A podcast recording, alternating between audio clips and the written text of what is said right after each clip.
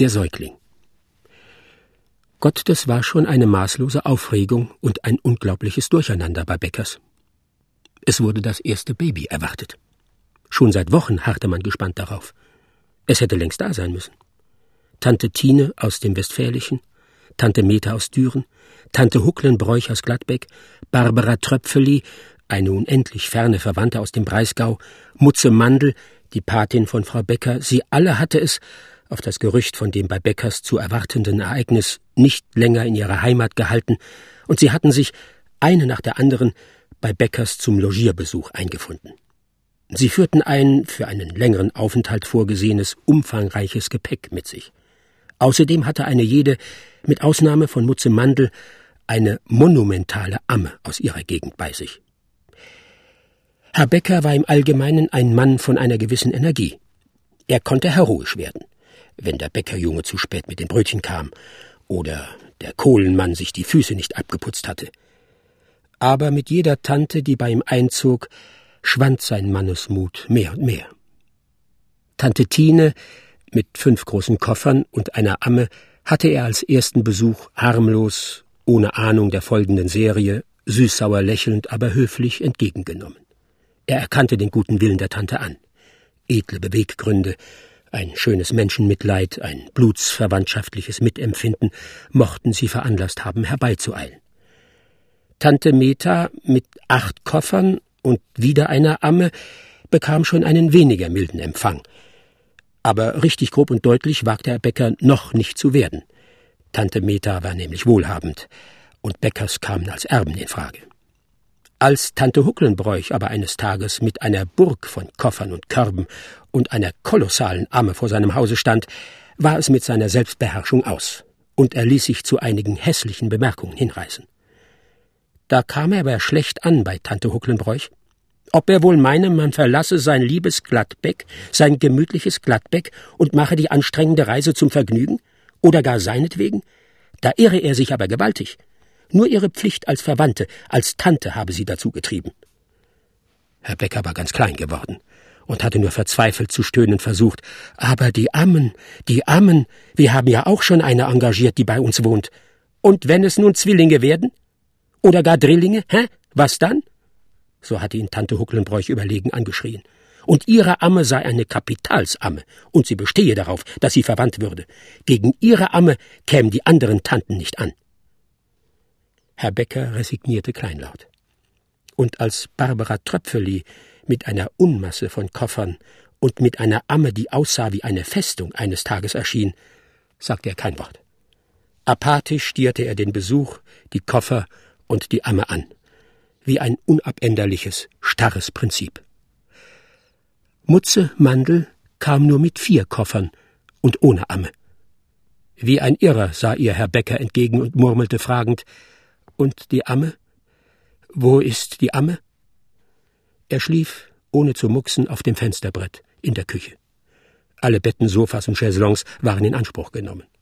Er schickte sich darein. Gott, so eine Geburt war eben ein außergewöhnliches Ereignis, das seine Schatten vorauswarf. Er war ein Neuling. Das musste vielleicht alles so sein. Frau Becker war ruhig und gelassen und handelte nach allen Ratschlägen, sie mochten einander noch so entgegengesetzt sein, die ihr die Tanten und sonstige Leute gaben. Die Tatsache des Massentantenbesuchs allein war schon äußerst schlimm, aber furchtbar wurde es, als sie anfingen, sich zu betätigen. Die Anschaffungen von Bäckers wurden, nach eingehender Prüfung, in Grund und Boden verworfen. Da hieß es eingreifen. Jede Tante hatte dabei auch wieder ihre eigene Ansicht, die denen der anderen ganz entgegengesetzt war. Tante Meta erklärte den Kinderwagen für altmodisch und unpraktisch. Sie beschaffte einen raffinierten Patentkinderwagen, der durch entsprechende Handgriffe nach der Gebrauchsanweisung in eine Wiege, eine Schaukel, ein Karussell, einen Rundlauf, einen Schlitten und in die unmöglichsten Dinge verwandelt werden konnte. Tante Hucklenbräuch war für Wolle. Nur in Kamelhaarwolle würde das Kind gedeihen können. Sie ließ eine ganze derartige Wäscheausrüstung kommen. Barbara Tröpfeli rannte aufgeregt umher und konnte sich nicht beruhigen. Die Ammen müssten Doppelkraft Malzbier Goliath trinken in großen Mengen, Davon hinge viel ab. Dieses Bier wäre die Basis eines Heldengeschlechts. Fünftausend Flaschen dieses gepriesenen Bieres wurden Beckers in den Keller gelegt. Herr Becker sah idiotisch und ergeben dem Tun der hilfreichen Tanten zu und bezahlte eine Rechnung nach der anderen. Die Summe, die er für die Aussteuer, wenn es ein Mädchen würde, für das Studium, wenn ein Junge käme, zurückgelegt hatte, hatten die Anschaffung der Tanten völlig verschlungen. Aber Gott ja, hier durfte man nicht knausern, da es sich doch um das Wohl und Wehe seiner Nachkommenschaft handelte. Alles, was getan wurde, diente doch nur diesem Zweck. Mutze Mandel, eine begeisterte, fanatische Anhängerin von künstlicher Kinderernährung, ließ die kompliziertesten Sterilisierapparate mit Batterien von Flaschen ins Haus schaffen. Sie propagierte von früh bis spät ihre Theorie. Herr Becker hatte nichts gegen die Sterilisierapparate einzuwenden und bezahlte die erhebliche Rechnung ohne Murren. Ungeachtet der fünf Ammen. Man konnte nie wissen. Oft saß er stundenlang vor all den fremden Dingen und sann über deren Zweck und Bestimmung nach. Aber er fand den Sinn nicht. Er tröstete sich mit dem Gedanken, dass so eine Geburt und das Drum und Dran schließlich für ihn, der das zum ersten Mal mitmachte, ein notwendiges Mysterium sein musste. Nur das Doppelkraftmalzbier Goliath schien ihm verständlich. In ungeahnten Quantitäten tranken es die Ammen in sich hinein. Man sah in der Tat einen eklatanten Erfolg. Die junge Mutter glaubte in ihrem Zustande zuversichtlich, dass alles notwendig und gut war, was um sie geschah. Woche auf Woche verging. Aber das Baby kam nicht. Das Malzbier nahm rapide ab, die Ammen erschrecklich zu. Sie gingen zu fünft nicht mehr in ein Zimmer. Herr Becker musste im Hause die zweite Etage mieten und jeder Amme ein Zimmer für sich geben. Er ließ für jede Amme ein vierschläfriges Bett herstellen. Die Ammen aber tranken unentwegt das Doppelkraftmalzbier Goliath. Das Baby blieb aus. Man erinnerte sich anderer Fälle aus der Bekanntschaft, wo es auch so lange gedauert hatte. Bei Bösheims gegenüber. Gott, die hatten damals jede Hoffnung aufgegeben. Das war das Gespräch von früh bis spät. Es wurden weitere 5000 Flaschen Kraftbier Goliath eingelegt. Die Ammen füllten ihre Zimmer völlig aus. Sie glichen Riesenplümos oder auch vorsintflutlichen Tieren. Wochen vergingen. Man wusste schon fast gar nicht mehr, um was es sich handelte, und hatte das Baby schier vergessen. Da, plötzlich, eines Morgens um fünf Uhr, war das Ereignis eingetreten. Jetzt konnte man es sich kaum erklären. So unerwartet. Gestern waren Bäckers noch im Stadtgarten, Kalbfleisch mit Kartoffelsalat hatte Frau Becker gegessen. Und jetzt war ein Junge da. Das Kind wurde natürlich für so schön und kräftig befunden, wie man noch keines bisher gesehen hatte. Herr Becker ging mit enorm herausgedrückter Brust stolz durch das Haus. Der Junge wanderte von Hand zu Hand. Die Tanten rissen sich um ihn. Eine jede hatte die krampfhafte Sucht, etwas mit dem Baby anzustellen. Es war ein seltsames Stimmendurcheinander ähnlich dem Lautgewirr in einer Irrenanstalt. Pi, pi, pi, kleine Jung, kleine Jünke, tö, tö, tö, pü, pü, pü, hatu, wewecke, kleine Terlche, kleine Terlche, kiss, kiss, kiss, klang es wirr durcheinander. Tante Meta hatte das Kind auf dem Arm und fragte es fortgesetzt, wo ist et, liebe Kerlche, wo ist der kleine Jung? Diese sinnige Frage wurde von dem Baby nur mit einem mörderischen Geschrei beantwortet. Frau Becker hatte die fieberhafte Sorge aller jungen Mütter, horchte begierig und vertrauensvoll allen Vorschlägen und ließ die Tanten in allem gewähren. Gewickelt, feste gewickelt muss das Kind werden, wurde vorgeschlagen. Der Junge wurde gewickelt mit einer Begeisterung, dass er ein gutes Stück länger wurde. Das Kind brüllte. Was, wickeln? Um Gottes Willen, hieß es von anderer Seite. Das Kind muss frische Luft haben, muss strampeln können. Das Baby wurde bei null Grad auf die Bleiche gelegt. Das Kind brüllte. In die Wiege muss das Kind. Es muss geschaukelt werden. Ein neuer Vorschlag. Man schaukelte das Baby mit Vehemenz, dass es im hohen Bogen hinausflog. Es brüllte. Es muss in den Kinderwagen und hin und her gefahren werden, schrie eine Stimme überzeugt.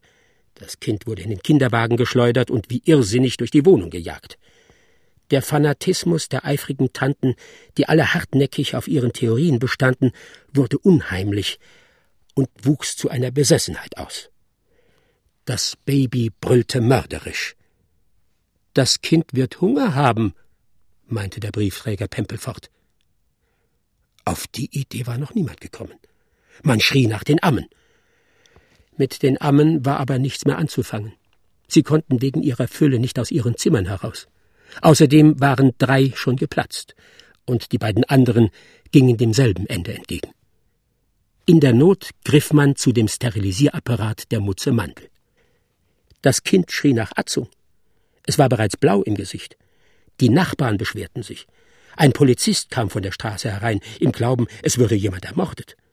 Man wusste nicht, was in die Flasche kam. Das vor allem wusste man nicht. Milch? Schlug der Polizist vor. Richtig.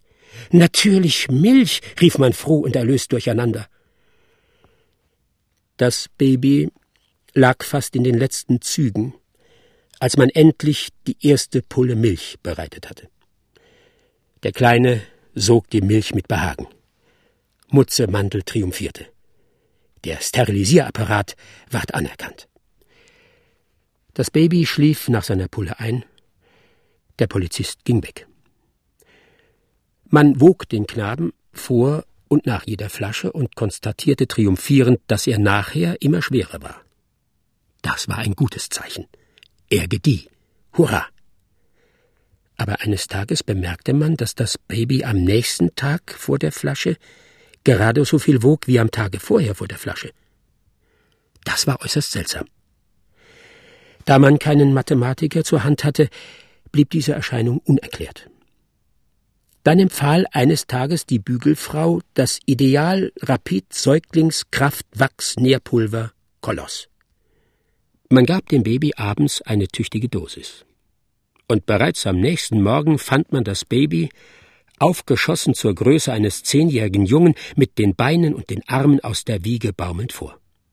Entsetzen packte die Tanten und die Eltern. Und das Kind wuchs sichtbar. Die Wiege brach zusammen. Die Tanten flüchteten in die Heimat, die Eltern ergaben sich dem Malzbier.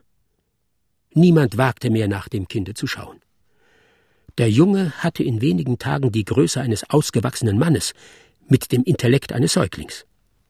Er ging ins Leben hinaus, geriet in die Diplomatenkarriere und brachte es in kürzester Zeit zu einer leitenden hohen Staatsstellung.